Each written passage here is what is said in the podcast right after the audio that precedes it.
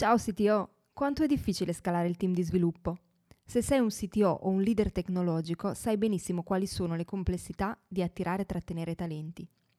Per questo Alex Pagnoni ha creato il metodo Team Scaling di sviluppo collaborativo, in cui condivide le skill di una parte del proprio team tech per aiutarti a scalare anche nei momenti più difficili.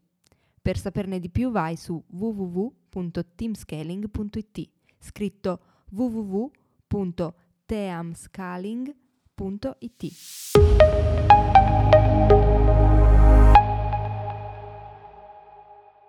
Quali sono gli step da seguire per crescere velocemente e in modalità sana e sostenibile? Alex Pagnoni ne ha parlato con Simone Basso, CPTO di Indie Campers, durante questa puntata del City Show. Buon ascolto! Buongiorno, eccoci qua in una nuova puntata del Sitio Show in cui andiamo a parlare di un argomento che è molto molto interessante perché riguarda tante aziende che, eh, soprattutto in periodi come questi, stanno sperimentando una crescita importante in tempi ridotti. Mi capita spesso infatti di assistere o di essere coinvolto in uh, scale up uh, o anche startup che hanno trovato quello che è il loro modello di business, quindi funziona, uh, arriva il business e si trovano a dover scalare in tempi anche ridotti il loro team. Questo chiaramente è una cosa molto positiva, d'altra parte però ci sono dei, dei, grossi rischi, anche degli ostacoli in un percorso di crescita di questo genere qui. Mi è capitato di vedere anche aziende che paradossalmente proprio in questa crescita in realtà hanno introdotto tutta una serie di problemi che sono naturali, assolutamente naturali, eh, quando c'è una crescita di questo genere, e sono ritrovati poi in una situazione difficile. E quindi questo qui è quello di cui vorrei parlare oggi con Simone Basso, che CPTO di Indie Campers, che è una persona da questo punto di vista molto adatta a trattare questo argomento, perché lui stesso ha lavorato in tante realtà eh, tipicamente in modalità crescita, quindi anche lui ha avuto modo di vedere quali sono appunto questi ostacoli, questi pericoli. Quindi innanzitutto benvenuto Simone, se vuoi raccontare qualcosa di te. So, grazie mille per l'invito, è un piacere contribuire a questa community. Uh, quindi sono Simone, negli ultimi 15 anni ho lavorato in Inghilterra, ho lavorato in Germania e sono in Portogallo da un anno e principalmente lavoro per uh, Scale Up. Uh, ho lavorato in UK per uh, Just Eat Takeaway, che è abbastanza famosa anche in Italia, fanno food delivery. sono arrivato là quando il team, technology team era una cinquantina di persone, quando sono andato via eravamo penso 300-400 persone tra UK, Australia, Canada, uh, questo tramite assunzioni ma anche acquisizioni di società e quindi merge and acquisition uh, come strategia di crescita. E dopo ho fatto tre anni in Germania a Get Your Guide, che è un marketplace per tour and activities, anche loro Uh, scale base, quando sono arrivato a un team di 30 persone, l'abbiamo cresciuto a, un, a più di un centinaio in, in tre anni. Eh, quindi nuovo paese, nuova lingua, nuovo modo di assumere e, e crescita, crescita, crescita. Sfortunatamente che Guide era nel settore turismo, quindi durante il periodo Covid eh, siamo stati un po' rallentati, ma nonostante tutto siamo sempre cresciuti abbastanza. Eh, e nell'ultimo anno sono venuto qui in Portogallo a lavorare per un sito portoghese che si chiama Indie Campers, che fa rental di campervan principalmente eh, e sono partito da una scala molto molto più piccola. Il mio team qua era 15 persone quando sono arrivato, l'abbiamo raddoppiato in, uh, in meno di un anno uh, con budget molto diversi rispetto a Nord Europa, rispetto a Germania e Inghilterra, quindi abbiamo fatto un sacco di assunzioni in Brasile, ci sono metodi molto diversi per cercare di crescere e scalare il team in modo veloce con uh, restrizioni diverse praticamente. Ma molto interessante anche dal punto di vista, peraltro, culturale, perché hai avuto modo di vedere anche differenti modi di, probabilmente anche di intendere l'azienda, la cultura aziendale interna, eh, sia tra questi paesi che chiaramente anche l'Italia. Quindi eh, mi piace parlare con te di queste cose anche proprio perché hai avuto proprio la possibilità di vedere da un punto di vista differente, magari sono anche degli spunti che potremo cercare di portare anche proprio nelle realtà italiane, quindi questo qui è una cosa che mi interessa molto. Ma guarda, andando direttamente al sodo, no? visto che proprio hai potuto assistere alla crescita di tutte queste realtà, ma fondamentalmente no? quando arriva un obiettivo di crescita di questo genere, eh, quali sono i primi step che eh, anche tu personalmente hai potuto, eh, hai potuto assistere o che tu stesso hai impostato in modo da sapere bene che tipo di direzione prendere, anche quali sono i passaggi, per evitare ecco, appunto di, di andare a, a, fare una grossa frittata mm-hmm. con eh, questo tipo di operazioni? Sì. Primo bisogna essere molto open-minded e uh, essere molto, molto consapevoli del fatto che ogni volta che il team raddoppia devi cambiare tutto tutti i processi, il modo in cui il team è strutturato, devi essere molto preparato a fare un sacco di reorg interne dei team e come i team funzionano. Ogni volta che raddoppi cambia tutto praticamente. Eh, quando, quando, arriva, bisogna avere chiari dei framework per crescere le persone e crescere i team. Quindi avere competency profile, cosa significa essere junior, mid, senior, principal, per un engineer, cosa vuol dire essere tech lead engineering manager, head of engineering per uh, per i manager la stessa funziona in uh, product and design, quindi aver, essere, devono essere molto chiari quali profili sono, quali livelli, livelli di seniority hai bisogno, hai, hai, diversi livelli di crescita del team. Right? Quindi struttura della crescita personale. Dopo struttura dei team. Quindi a me piace organ- organizzare i team uh, in cross-functional mode, no? quindi vedo i team come una squad, una unit con engineer, product manager and design, clear objective uh, e, e, e, lavoro autonomo, no? Quindi devi cercare di comporre il tuo mega team con un sacco di questi uh, mini squads che sono allineati con i uh, goal aziendali, ma che ha, anche hanno un, un, livello di autonomia importante, eh, perché altrimenti tutto si blocca, no? tutti dipendono da decisioni fatte dagli altri. Quindi framework per crescita personale e framework per crescita dei team. Eh, generalmente pianifico il prossimo anno, anno e mezzo, quindi quante persone dobbiamo aggiungere, anzi quali sono i goal, aziendali e quali sono i team di cui abbiamo bisogno per cercare di muovere tutte queste different topic. Composizione dei team e dopo c'è il reverse mapping, chi è che abbiamo e chi è che dobbiamo assumere. Uh, quindi fai il mapping del, dell'open headcount, dopo devi lavorare molto chiaramente con uh, devi avere un buon team di talent acquisition quando, cerchi, quando stai cercando di assumere più di 5-10 persone al, al, mese, diventa molto importante lavorare, avere un buon team di talent acquisition, sourcing, recruiting. Sono attività molto diverse che richiedono molto tempo e, skill specifici, specifici, quindi lavorare con loro per, perché anche loro riescono a, a vendere la visione che hai uh, a, alle persone che, che, cercano di raggiungere tramite LinkedIn, no? perché devono vendere la, la, storia di crescita e devono vendere i goal aziendali per, per incentivare le persone a venire eh, ad aiutarti a, a crescere.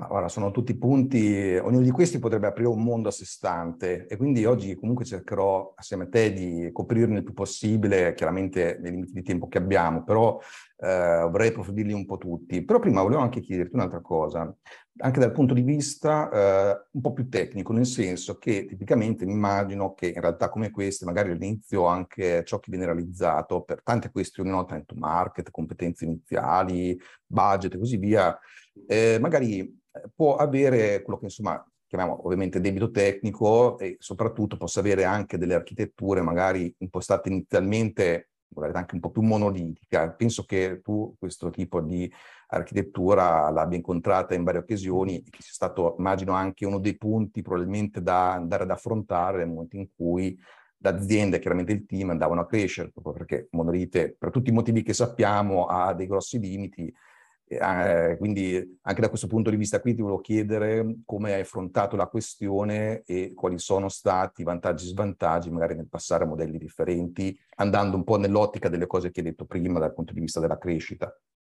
Sì, forse l'esperienza più rilevante era a Get Your Guide, dove quando sono arrivato il team era 30-40 persone, c'era un mega monolith in PHP, eh, iniziava a creare un po' di frustrazioni perché quando aggiungi più developers non riuscivano a muoversi indipendentemente. Anche la, uh, la quantità di codice e logica nel, nel monolith richiedeva un ramp-up time molto elevato, tanto per, anche solo per, per, i nuovi ingegneri per capire cosa c'era e come funzionava tutto quanto. No?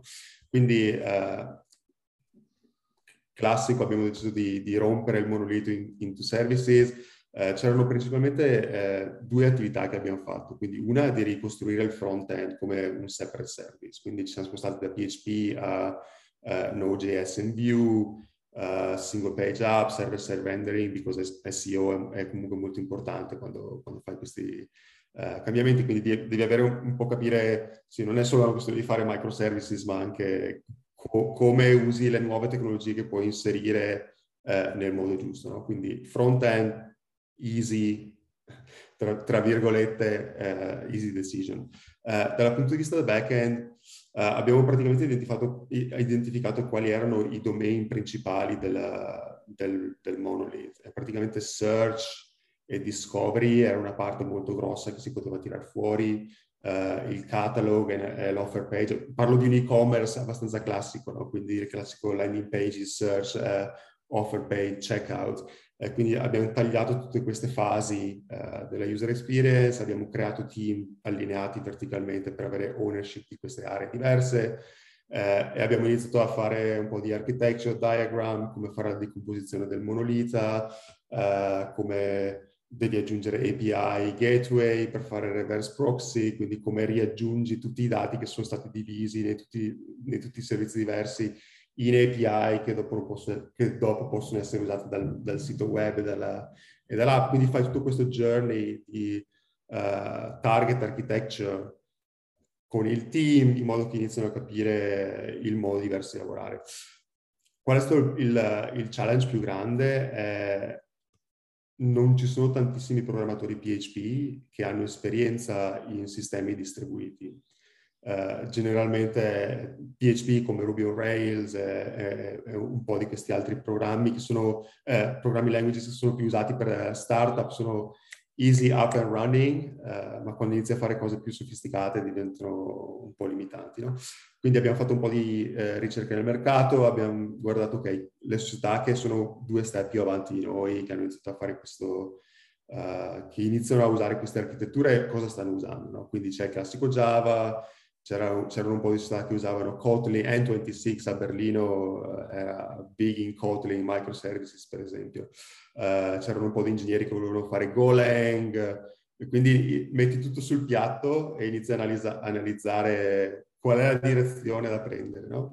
E quindi abbiamo preso, a me non piace tantissimo essere nel super cutting edge quando uh, inizia a parlare di technology, no? Quando abbiamo iniziato a guardare Golang e fare un po' di proof of concept su okay, come fai distributed system e service architecture, c'erano un sacco di componenti base che mancavano, quindi devi rifarti tutte le tue librerie, era, era questo parlo di tre anni fa quando abbiamo iniziato questo processo, quindi lo step era troppo grande, quindi abbiamo preso la cosa più semplice, Java, most popular, biggest talent pool, uh, par- partiamo da là. Uh, e quindi abbiamo iniziato a assumere ingegneri che avevano esperienza con un po' di PHP, ma che principalmente avevano lavorato in Java negli ultimi anni. Uh, inizi a assumere un po' la, i, ai livelli più senior, così possono iniziare a, ad aiutarti con questa uh, transition. E quindi c'è questo, tutto questo lavoro di target architecture, domain modeling e dopo team, team architecture che deve essere un po' allineato e, e, e gestito. Mi pare che tu abbia fondamentalmente portato avanti la sostanza della legge di Conway, no? nel modo in cui hai un po' allineato architettura e team. A me piace usare la reverse Conway's Law, che organizza i team per come vuoi la tua architettura eh, nel futuro, no? Quindi questo, questo, è quello che di solito uso. Sì, sì, no, infatti la legge di Conway dovrebbe essere usata non come un qualcosa che capisce a posteriori, ma come uno strumento di governo. Sono molto d'accordo. Infatti questa è una cosa che cerco di far capire, può avere dei risultati molto importanti, sono contento che mm. tu sia insomma testimonianza che la cosa ha funzionato. E, ehm, tra l'altro, ecco, su questo hai notato anche qualche cambiamento, anche proprio in termini di carico cognitivo degli sviluppatori nel momento in cui hai organizzato il tutto in queste modalità? Sì, diventa molto più semplice fare onboarding di, di nuovi ingegneri su domain che sono molto più piccoli, no? quindi puoi assumere anche gente un po' più specializzata in, in quel domain specifico. Uh, non è senza problemi però, perché mm. ci sono un sacco di cose che funzionano più o meno allo stesso modo in tutti i team. Eh, e quindi c'è bisogno di creare questa over governance che, che, che, che, sta un po' fuori dal day to day world dei team. Eh, noi le chiamiamo le guild, un po' con lo Spotify model di front-end engineers e back-end engineers per allinearsi, allineare i principi base eh, usati eh, in tutti i team diversi. Ma chiaramente eh, c'è l'effetto in cui vedi che i, i, i, membri di un team diventano super passionate e super deep di un topic. Dopo ogni tanto diventa un po' difficile spostare in un altro team mm. per, per fare qualcosa di diverso. Quindi devi un po' combattere questo, il team non è il tuo team, il team è l'azienda, quindi, ah. quindi, c'è un po' questa prospettiva che ogni tanto gente che diventa hyper focus nel loro problema eh, è un po' difficile por- riportarli su un livello per uh, avere la mente più aperta. Quindi là è dove avere uh, persone un po' più senior che riescono a, a, fare in and out nello scope del team e lo scope della, del department o del technology team. Sì, beh, purtroppo l'organizzazione perfetta non esiste, in, non esiste. in un modo o nell'altro comunque si tratta sempre di capire qual è il compromesso migliore, chiaramente qualche svantaggio ci sarà sempre in qualsiasi scelta prendiamo, però in generale comunque mi pare che i vantaggi sono veramente tanti nell'impostare tutto in questa modalità qui. Tra l'altro, ecco, prima hai citato anche il termine di target architecture, ma anche in quello che dicevi prima fondamentalmente ho, notato insomma l'idea di avere comunque un target finale anche nel modo in cui andare a organizzare la crescita, il team, il modello operativo. Quindi ti volevo chiedere se nel tuo caso eh, avevi anche proprio immaginato una sorta di roadmap, non roadmap di prodotto, quella diciamo classica, ma proprio una roadmap del, dell'area tecnologica in generale. No? Sì. Um, parli dal punto di vista organizzativo e di team. Uh, se, se, leggi Team Topologies è, è, è, un libro molto interessante che parla dei diversi tipi di team. Uh, io nel, nel, mio modo molto più semplicistico li descrivo come platform team, vertical team e project team molto molto basic, anche meno team type di quello che descrivo nel libro. Praticamente tu hai bisogno, quando cresci inizi ad avere un centinaio di persone che lavorano su un prodotto, specialmente un marketplace per esempio. No?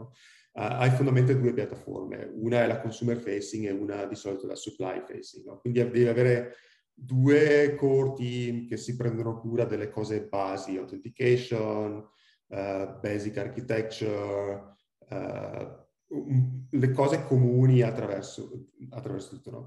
Dopo, come parlavo prima, mi piace avere cross-functional team, che sono quelli che chiamo i vertical team, che si occupano di search and discovery, di offer and checkout, di uh, seller experience e, tutti questi vertical. No? E quindi questa è secondo, la seconda tipologia di team che ho. Dopo ogni tanto hai questi progetti che sono molto importanti, che tagliano attraverso tutti i team e quindi il modo in cui eseguo questi progetti di solito è tiro fuori persone dai platform team e dai vertical team che hanno la domain knowledge necessaria per eseguire il progetto, li metto in questo progetto per uh, eh, 3-6 mesi finché il progetto non è finito, dopo tornano a casa nel, nel home team praticamente. No? E quindi c'è questo, sempre questo cycle and repeats uh, anche di knowledge sharing, di best practices, di fast execution quando, quando parli dei project team. Di solito i, pro, i, project team sono le cose che devi fare urgentemente, eh, men- mentre i vertical team si occupano più della sostenibilità, di quello che stanno costruendo, quindi vanno un po' più lenti perché devono fare le cose bene, perché sono la, la, la fondamenta eh, del tuo prodotto. No? Eh, cosa cambia quando hai un team di 10 persone, 30 persone o 100 persone? No? Quando hai un team di 10 persone non puoi permetterti di fare nulla di questo. Di solito hai, uno, hai due team, hai uno customer facing e uno supplier facing e si occupano di tutto. Si occupano di piattaforma, si occupano di feature, si occupano di project e quindi non, non, non puoi fare troppo di queste robe qua. Quando arrivi a, a una cinquantina di persone puoi già iniziare a, a dire ok, eh, il 20-30% del mio team è platform, il 40-50% è vertical, verticals e il 30% è project, quindi puoi iniziare a, a, a, definire quanti team vuoi avere, come allocare le risorse eh, e tutte queste robe qua. E dopo quando sei sopra i 100, 200, 300, allora puoi veramente andare molto più granular con, con i tuoi vertical team, con i tuoi core domain teams, con i tuoi project team, dai è un modo completamente diverso di lavorare quando, quando hai più di 100 persone. Quindi uh, forse ho fatto anche io questo errore un po' quando sono arrivato a IndyCamp e vai da una grossa realtà a una piccola realtà, devi, veramente rallentare un attimo e cercare di non fare le cose come se avessi 200 persone. No? Eh, e, e, ancora, questo è... Tutti quanti parlano dello Spotify Model, Spotify Model, Spotify Model. Spotify ha migliaia di ingegneri, quindi possono lavorare in quel modo perché se lo possono permettere. No? Se tu la tua startup con 20-30 persone pensi di lavorare in quel modo, non puoi. Cioè, quindi quando la gente dà Spotify o Google o Facebook come target operating model, mm, puzza sempre un po', è, c'è molta strada per arrivare là. Sì, sono molto d'accordo. Tra l'altro, guarda, hai fatto benissimo a mettere anche qualche numero, cifra qua là, proprio perché spesso, no, anche quando in qualche chiacchierata chiedo io stesso, ma c'è una qualche soglia specifica nell'esperienza no, dell'interlocutore secondo cui a un certo punto vale la pena fare il passaggio da un modello all'altro, oppure quando è necessario fare questo tipo di variazione. Ecco, spesso non è che vengono fuori indicazioni precise. Quindi il fatto che tu abbia detto, no, ad esempio, a tot persone è utile un certo modello e così via, questo lo trovo estremamente interessante. E tra l'altro mi chiedevo anche in questi diversi stadi di crescita e di dimensione, ehm, riprendendo anche qui un concetto che hai citato, come si riesce a fare il knowledge sharing, parlare te stesso, no? Cioè, chiaramente se parliamo dello Spotify Model c'è proprio un concetto specifico, trasversale per fare ciò, eh, però appunto lo Spotify Model è un qualcosa che sicuramente nella sua interezza, se lo vogliamo prendere proprio come tale, è adatto ovviamente, come dici tu stesso, per organizzazioni importanti, molto grandi. Più in piccolo, come riusciamo a fare questo knowledge sharing? Beh, ti parlo del mio team adesso in Dicamp, siamo 30-35 persone. Eh, ho...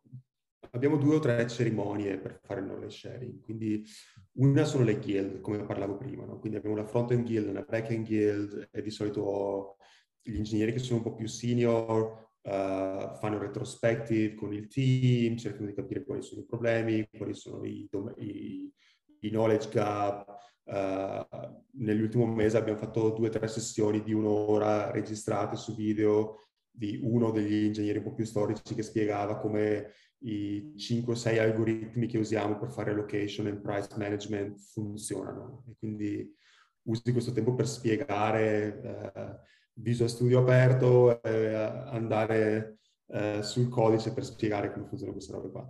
Um, dopo abbiamo una sessione di solito al venerdì, un'oretta, uh, che chiamiamo le tech talk, uh, dove praticamente chiunque può venire a presentare quello su cui sta lavorando, un topic specifico, un problema specifico che hanno, um, e, e, questa roba qua. E dopo ogni, ogni mesetto organizzo una retrospective con, uh, con tutto il team di ingegneri eh, e ancora è un modo per cercare di fare knowledge sharing tra front-end e back-end, quali sono i pain point, Uh, e dopo da là cerchi di, identif- di, identificare quali sono i problemi, quali sono i, le cose che, di cui la gente si lamenta che ah ma non so come questo funziona, non so come questo funziona. Per esempio venerdì prossimo ne abbiamo uno su DevOps e DevOps Mindset. Uh, siamo un team molto molto piccolo, abbiamo un DevOps engineer che sta cercando di spiegare agli altri quali sono i principi di observability eh, e i tool, come si usano, uh, e quindi devi devi cercare di fare una, uh, una knowledge map di chi sono i tuoi, chi è nel tuo team e cosa conoscono. Questa è una delle cose che ho fatto all'inizio appena sono arrivato in campus. Big spreadsheet, nomi a sinistra, capabilities on top, 1 to 5, rate yourself on uh, questi core skills. Quindi vedi chi è che sa di DevOps, chi è che sa di front-end, chi, è che sa di back-end, chi è che sa di uh, agile, development practices, non, non, deve essere necessariamente solo tecnologia, può essere un sacco di altre robe. Quindi vedi dove hai i gap uh, e dopo cerchi di identificare come tappare i buchi praticamente.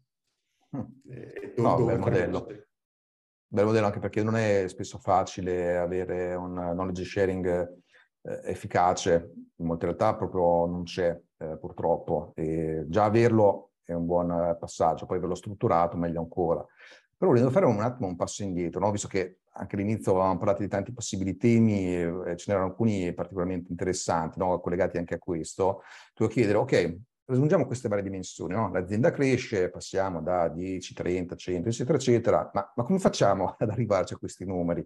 Cioè in termini di hiring, come, come, come, come hai fatto? Nel senso che è un po' la domanda che ci hanno molti in questo periodo, perché il pool dei talenti non è che sia ingrandito così tanto in questo periodo, anzi, eh, eppure le esigenze sono aumentate parecchio, chiaramente le aziende si rubano, tra virgolette, le persone a vicenda, c'è un turnover più ampio, in generale vedo che ce ne sono tanti di realtà che cercano di fare hiring numeri importanti di persone, quindi nel tuo caso come avete affrontato questa sfida qui?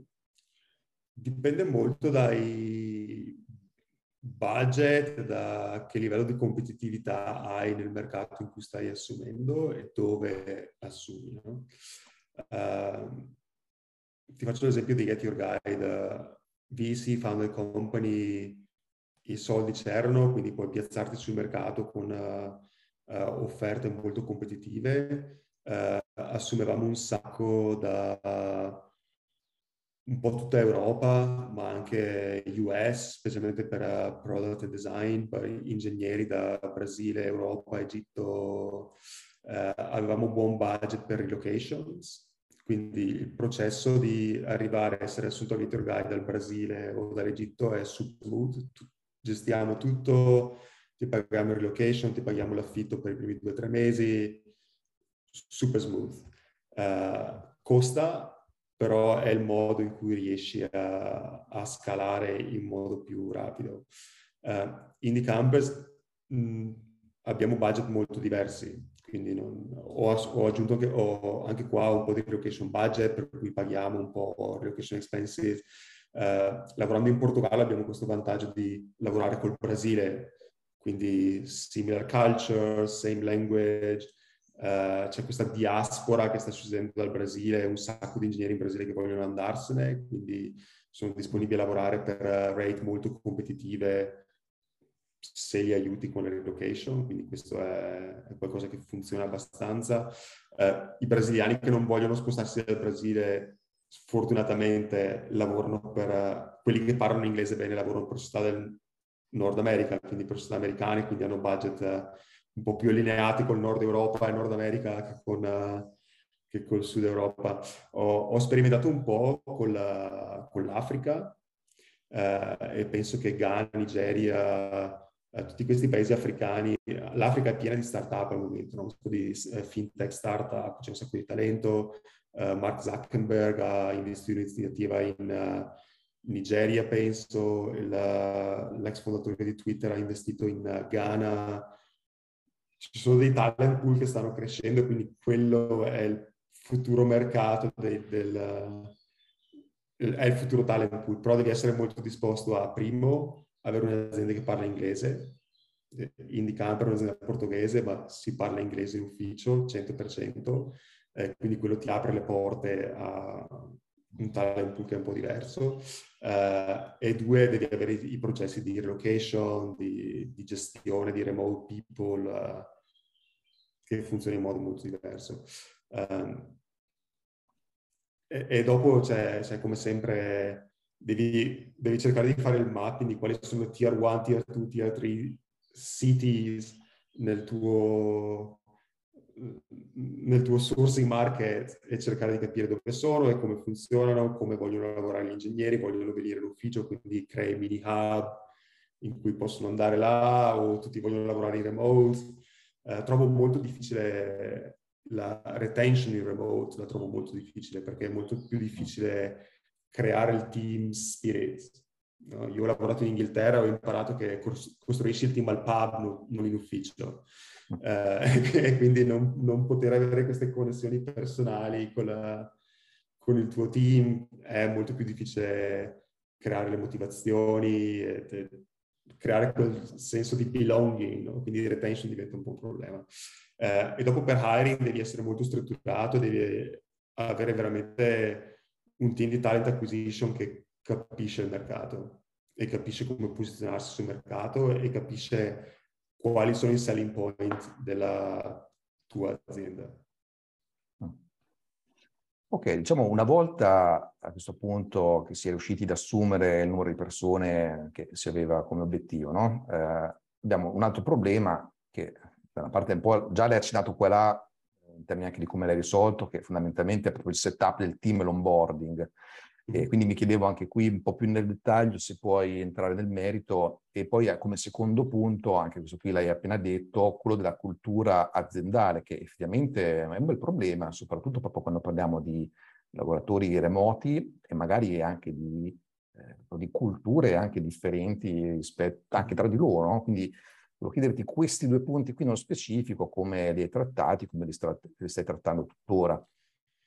Sì, quindi onboarding è molto importante avere struttura, quindi quali sono gli step per l'onboarding. Uh, quindi prima cosa che faccio di solito è il documentino, quali sono le cose, i video che questa persona deve guardarsi, i documenti che deve leggersi. Uh, quando sono arrivato all'Indie Campus c'era zero documentazione.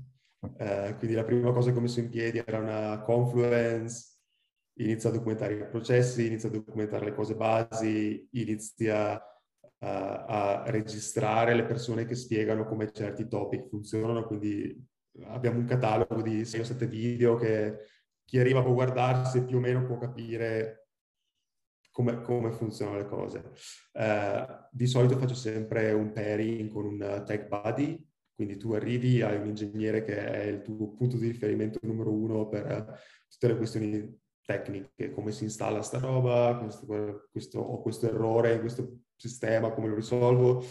Eh, quindi hai il tuo punto di riferimento, è il tuo manager per la questione eh, amministrative e pratiche e dopo hai un tech buddy per le questioni un po' più eh, tecniche. No? Di solito anche assegno una, uh, un product buddy così hanno un po' anche per topic che non sono puramente engineering e coding uh, con chi devo parlare, chi sono gli stakeholder, come funziona sta roba, uh, hanno dei punti di riferimento con cui parlare. Dopo abbiamo un, un, paio di sessioni, una organizzata più dal CEO e da HR, che è come funziona l'azienda, uh, e di solito faccio una mezz'oretta con tutti i nuovi starter su come funziona la target architecture e target organization in tech. Uh, qual è la career progression, quali sono i livelli, i livelli diversi, per capire un po' in, in che struttura sono entrati e, e, e come muoversi. No? Quindi questa è la parte eh, onboarding. Eh, sì, dal punto di vista più tecnico, di solito hai le prime due o tre settimane che è pairing con un ingegnere, cerchi di eh, dargli una lista di task che devono... Il, il mio goal è sempre release to production in the first week, eh, quello deve essere sempre uh, il, il, l'obiettivo, no? mettere le persone in grado di, di, di cambiare le cose immediatamente. Um, mi sono dimenticato il secondo topic. Il secondo topic era... La cultura. La cultura, esattamente. Quindi uh, remote culture, come spiegavo, in The Campus abbiamo un po' di gente in Brasile, un po' di gente a Lisbona, un po' di gente, di gente in giro. Investiamo un sacco di tempo in, uh, non un sacco di tempo, ma abbastanza tempo in team building e knowledge sharing. Quindi, come dicevo, al venerdì abbiamo la knowledge sharing che è con tutto il team tech, quindi engineering, product design, e queste talk che vengono fatte possono arrivare da, non solo da engineering, ma anche da altre parti. No? Eh, le, le, guild aiutano a creare cultura eh, e dopo cerchiamo di fare eh, team building una volta al mese, eh, tutti insieme. Quindi abbiamo, abbiamo, fatto, settimana scorsa abbiamo fatto un Pictionary uh, con, uh, con, tutto il team, quindi o abbiamo fatto Digital Escape Room con, con, il team. se usi Hangout o, o, anche Zoom puoi iniziare la sessione, puoi fare lo split del team into room diverse con i task, devi, devi un po' capire come gestire fare questi, questi giochetti qua. Eh, fortunatamente il mio HRVP mi aiuta un sacco su, su queste cose, sul gestire il, que, questo livello di connettività con i team. Non è semplice. Non è semplice. Sono abbastanza fortunato perché il, il product manager è, è il core del mio engineering team a Lisbona, quindi cerco comunque di, di vederli ogni settimana. Io lavoro in ufficio al 100%, quindi cerco di vedere un po' tutti uh, e di andare per una birra o due o tre un paio di volte a settimana uh, e, e, fare proprio lo steam off, no? quali sono i complaint, quali sono i pain point e quello è dove crei veramente la, la relazione con i tuoi leader che dopo gestiscono i tuoi team. Quindi speri sempre che riescono anche loro a creare queste connessioni con, uh, con il resto del team. Ok, allora anche qui. Allora, le persone le abbiamo assunte dopo averle trovate. Abbiamo fatto l'onboarding, abbiamo diciamo, impostato anche alcuni elementi di team building, di cultura aziendale. Da questo punto in poi, anche questo qui già un po' l'abbiamo accennato velocemente in un paio di punti, eh, nasce tutto il percorso di valutazione e crescita delle persone, anche in termini proprio di percorso professionale, quindi career ladder, career path, chiamiamolo come vogliamo. Mm-hmm. E eh, anche qui eh, è una cosa che mh, dipende un po' certe volte anche dallo stadio dell'azienda, come e quando portarlo, perché magari in una startup in cui si è in pochi ancora a parlare di career path potrebbe essere, anzi di sotto è eh, magari molto prematuro, ma a un certo punto anche qui magari arriviamo ad una soglia alla quale poi diventa una cosa importante avere proprio questa career path, anche proprio in termini di retention, perché poi a un certo punto le persone iniziano anche a farle queste domande se l'aspettano di, di, di, conoscere il percorso. E molte volte anche proprio in termini di hiring sapere che comunque c'è un percorso di crescita abbastanza ben definito in azienda e anche questo è un fattore che può incrementare eh, il tasso di, diciamo, di, di, assunzioni, perché si diventa più appetibile anche su questo aspetto qui. Ecco, volevo chiederti nel tuo caso come eh, hai potuto impostare questo percorso proprio di career path, eh, se c'è anche qui un track distinto tra quello manageriale e quello da individual contributor, quali sono insomma delle cose che hai visto funzionare, cosa meno nel introdurre un career path. E sentivo che ne avete parlato anche negli uno, uno, degli ultimi podcast su sì. quali sono i livelli e come si passa da individual contributor a manager. A, a me generalmente piace avere questo dual track, per cui non devi diventare un manager per, diventare, per avere uno stipendio più alto e per avere più impact. Uh, quindi solitamente parti junior, mid, senior, individual contributor e da in above praticamente inizia a decidere se prendere la tech lead engineer manager, head of director path o staff principal level engineer. No? E quindi come spieghi questo? Per me il principio base è l'impatto. Sì, quale impatto hai come ingegnere? Quindi junior stai imparando, mid sei self-sufficient, senior riesci a coordinare dei progettini dentro al tuo team e coordinare altri dentro al, al, alle boundaries del tuo team, riesci a gestire un po' di queste cose. Staff vuol dire che inizi a lavorare già con team esterni, a coordinare progetti più grossi. E principal level, praticamente sei il braccio destro del CTO quando c'è una technical decision che deve essere fatta che ha impatto su tutti i team, tipo cambiare linguaggio, cambiare architettura, uh, le decisioni importanti, no? quindi riesci ad avere questo impatto e, e, e a gestire queste decisioni. E, e, dal punto di vista management è un po' diverso secondo me perché non hai sempre bisogno di un sacco di layers. Quindi finché non sei a 50-100 persone, di solito hai engineering lead head of, or uh, engineering manager e, director, questi sono i due livelli. Uh, quando inizi a essere più di 100, di solito splitti l'organizzazione in, uh, uh, in gruppi diversi con team dentro ai gruppi e quando hai un gruppo dopo hai bisogno delle head of che gestiscono gli engineering manager che gestiscono i team e dopo hai bisogno del director che gestisce gli head of. Quindi il, nei livelli manager è una questione di numeri eh, e, e, scale praticamente. Tutto il resto è giocare con i job title perché eh, le responsabilità più o meno sono son quelle se i livelli sono due, c'è chi fa e c'è chi gestisce. No? Eh, non cambia tanto. Uh, e quindi questi principi base uh, sono quelli che devi spiegare a chi vuole crescere. No?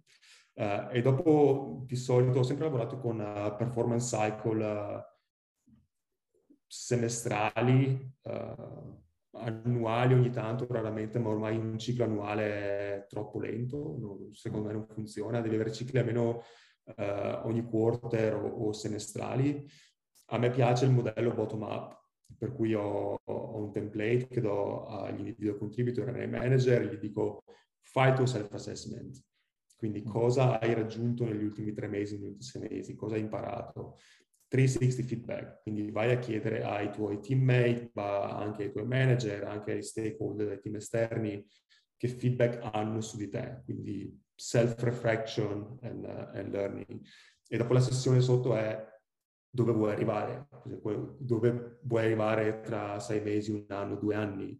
Uh, quindi si parte con il self-assessment e dopo il manager deve leggere, capire, riassumere e dare i feedback. Okay? Tu pensi di essere a questo livello qua, ma in realtà il tuo impatto è sotto qua, quindi c'è un po' di gap per te per crescere, per, per arrivare a, a, livello diverso. O uh, sei un mid-level ingegnere, vuoi diventare un engineer manager, prima devi crescere nelle tue leadership skill, quindi punta a diventare CEO prima e a gestire progetti puramente dal punto di vista tecnico, prima di prendere più responsabilità in altre aree. Quindi c'è questo bottom up e top down uh, steering. Uh, e dopo quello che è molto importante è quello che si chiama calibration, no? quindi uh, io con i miei manager guardiamo tutte le persone, tutti i feedback che abbiamo e cerchiamo di capire, ok, è, è l'impatto di questa persona lo stesso di questa persona, quindi più o meno sono allo stesso livello, quindi nella career ladder sono allo stesso livello, quindi lo stipendio deve essere lo stesso, bisogna essere molto oggettivi eh, e fair eh, quando si arriva contribution e, e, e salary praticamente, no? quindi devi, devi, devi, essere molto fair, molto tras- trasparente. E quindi tutti questi framework ti aiutano un po' a gestire la crescita individuale. No, ma infatti guarda come dicevi prima, infatti questo argomento se ne è parlato varie volte tra podcast, sito lunch, eccetera. E visto infatti che l'hai citato, ti devo chiedere, visto che a un certo punto ci si chiedeva anche se usare questo career path come una sorta di algoritmo in base al quale eh, automaticamente se hai certi requisiti passi ad un livello diverso, oppure se invece c'è sempre un intervento, virgolette, eh, manuale nel valutare le persone, perché diciamo un po' il problema di fondo dell'algoritmo è anche quello che a sua volta potrebbe avere dei bias e comunque credo che sia difficilissimo effettivamente definire tutte le variabili che ci possono essere. Poi certe volte può diventare anche un qualcosa che magari le persone cercano di usare facendosi apposta, eh, diciamo, fare in modo che si passino esattamente quei requisiti giusto per poter passare di livello senza effettivamente diventare di un livello superiore. Quindi questi sono stati i dubbi. Nel tuo caso sei riuscito a trovare un qualcosa che va un po' più verso l'automatismo o comunque c'è sempre una parte importante di valutazione, no? Posto che comunque sono anche quei cicli di autovalutazione di cui accennavi, però quando è che effettivamente una persona, nel tuo caso, passa da un livello ad un altro? L'esempio più automatizzato era Get Your Guide, dove praticamente abbiamo, avevamo ogni job profile, aveva, avevamo iniziato con 7, dopo abbiamo ridotto a 4 key competencies, due tecniche e due behavioral. E, e quindi e dopo avevamo creato dei documenti per spiegare la nostra lettura di queste quattro componenti con esempi a livelli diversi di cosa ci si aspetta. Molto difficile perché devi, la gente deve capire che non è una checklist, ma sono principi. Quindi non è che perché copi quell'esempio sei staff level engineer. Quindi le nuances è la parte soggettiva di management è sempre là e esisterà sempre. Uh, però avevamo, cioè, tutta la nostra calibration era su uno spreadsheet gigante con no, mia sinistra rubric on top, levels 1 to 8, uh, con scatti praticamente quasi automatici. Praticamente avevamo questo mapping tra livello prima e livello dopo e ci focalizzavamo sui big jump. So, quindi c'è gente che è aumentato di mezzo livello un livello, perché? E quindi il, il calibration cycle durava durava due settimane con quattro ore al giorno, eh, si parlava di 150 persone, no? quindi due settimane, quattro ore al giorno, group by group, discipline by discipline, cercare di capire e livellare le persone. Quindi era, quello era il più semi-automatizzato. Uh, società molto, in realtà molto più piccole come Indie Campus è, è un po' più soggettivo. Uh, non, non, è facile, la parte soggettiva c'è e ci sarà sempre perché siamo persone, quindi per me è molto più importante avere che il manager abbia la discussione con, col dipendente ogni due settimane su cosa va e cosa non va, così quando arrivi al calibration cycle non ci sono sorprese. Quindi allineare le aspettative durante l'anno è molto più importante della calibration alla, alla fine, secondo me. No, interessante questo punto di vista qui della calibration, eh, mi piace molto. In effetti può risolvere diversi problemi nell'impostare un percorso, un career path, perché effettivamente non, non, si arriva con delle sorprese o un disallineamento forte tra propria visione e quella che hanno le persone che valutano. Questo è cosa interessante. Senti, ho un'ultima curiosità eh, relativa proprio al tuo di ruolo invece, eh, perché eh, nel tuo caso sei arrivato ad essere Chief Product and Technology Officer, no? Eh, c'è stato anche un altro caso, un altro sito show di una persona che ha esattamente un ruolo di questo genere qui, però eh, non è frequente, eh, eppure ha dei grossi vantaggi riuscire ad unire queste due cose. Forse anche degli svantaggi, perché chiaramente parliamo di due ruoli che spesso eh, diciamo, il product definisce il cosa, technology il come, no? Volevo capire nel tuo caso specifico come sei riuscito a coniugare questi due aspetti e se è anche magari un modello che puoi consigliare anche ad altri o se sono delle situazioni in cui può funzionare meglio o peggio. È un ruolo che sta diventando molto più frequente, secondo me, soprattutto in, uh, in Nord Europa. È un modello che vedo, che vedo molto spesso. Uh, cosa faccio? Mi guardo allo specchio e combatto contro me stesso tutti i giorni praticamente. uh, no, penso la cosa più importante, cioè io compartimentalizzo quando parlo di product con i miei product manager e quando parlo di engineering con i miei engineering manager. Quindi ho le mie sessioni settimanali con product dove si parla di product e ci incontriamo con il CEO e il product manager per parlare di roadmap, di priorities, di impact e questa roba qua e dopo le mie sessioni solo con gli engineering manager dove si parla di team, outputs, uh, performance, uh, technology, architecture, framework e tutta questa roba qua. E dopo faccio una sessione alla settimana con tutti i miei leaders insieme, engineering e product, insieme su cui si discute management topics, uh, collaboration tra le due discipline, tutta questa roba qua. Uh, generalmente, e qua dove sono un po' indietro, ma, ma sto cercando di assumere una VP of Product che lavori con me. Uh, ma sto anche cercando di assumere un, un, head of engineering che lavori con me, perché comunque ho bisogno di sentire le voci da entrambi i lati e ho bisogno delle persone che possono andare nei dettagli delle decisioni. Quando arrivi ad avere un team di 30, 40, 50, 60 persone diventa possibile andare super deep in tutto, quindi devi... Eh, a me non interessa chi la reporting line, cioè lavorare con un CPO o lavorare con un VPO product, lavorare con un CPO che riporta al CEO, lavorare con un VPO product che riporta a me, per me non ha nessuna differenza. Bisogna essere allineati con i goal aziendali.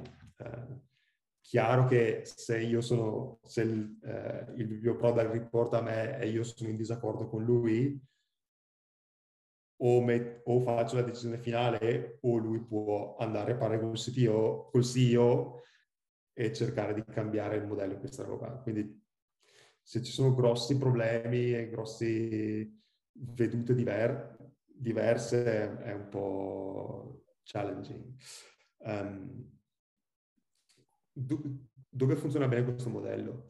Secondo me in società che sono molto focused on delivery e, e less on innovation, cioè dove non devi reinventare cose crazy, è più guarda il mercato, guarda i tuoi competitor, sai che ti mancano queste 3-4 capabilities qua. Secondo me in quel modello avere product che riporta al CTPO funziona molto meglio perché ci sono meno opportunità che il product vada un po' crazy con, uh, uh, idee strambe o pazze che, che, dopo distraggono il team da quello che, che deve essere fatto. Um, con dei caveat, perché comunque devono avere il loro spazio per, per innovare, ma, ma, è più innovazione dentro al prodotto che già esiste invece che creare prodotti completamente nuovi. Eh, vedi, questo qui è interessante riscontro che in effetti in alcune geografie è un ruolo che in realtà sta diventando più, diciamo, si vede più frequentemente. Ancora in Italia lo vedo poco, quindi questo, vedi, è una delle cose uscite interessanti anche da qui. Cerchiamo magari anche in Italia di far sì che in, in contesti come quelli che hai raccontato possa esserci un ruolo di questo genere che in effetti ha dei bei vantaggi. Ora, una, una ultima domanda per te. Eh, se hai qualche risorsa da consigliare su questi temi di cui abbiamo trattato oggi. Sì, come ho menzionato prima, eh, c'è un libro che si chiama Team Topologies che parla molto nei dettagli su come strutturare i team, eh, the cognitive load, eh, i diversi tipi di team e, e, e, come lavorano e collaborano insieme Uh, ma anche come un team è a servizio di un altro. No? Quindi ci sono diversi modi e modelli uh, uh, di, di, collaboration tramite i team quando raggiunge certa scala. Quindi quello è molto interessante. e dopo un po' self-referential, c'è un blog post che ho pubblicato 4-5 anni fa quando sono uscito da, da Just Eat, che parlava un po' del mio journey, della mia storia nei sei anni che ho fatto a Just Eat su come sono cresciuti i team, come come li abbiamo ristrutturati, come anche là ci siamo spostati un po' più da una monolithic solution a una service oriented architecture solution e come abbiamo allineato tutto questo lavoro. Quindi eh, spero possa essere interessante spero di avere qualche commento e domanda al mio blog post a cui sarei molto felice di rispondere.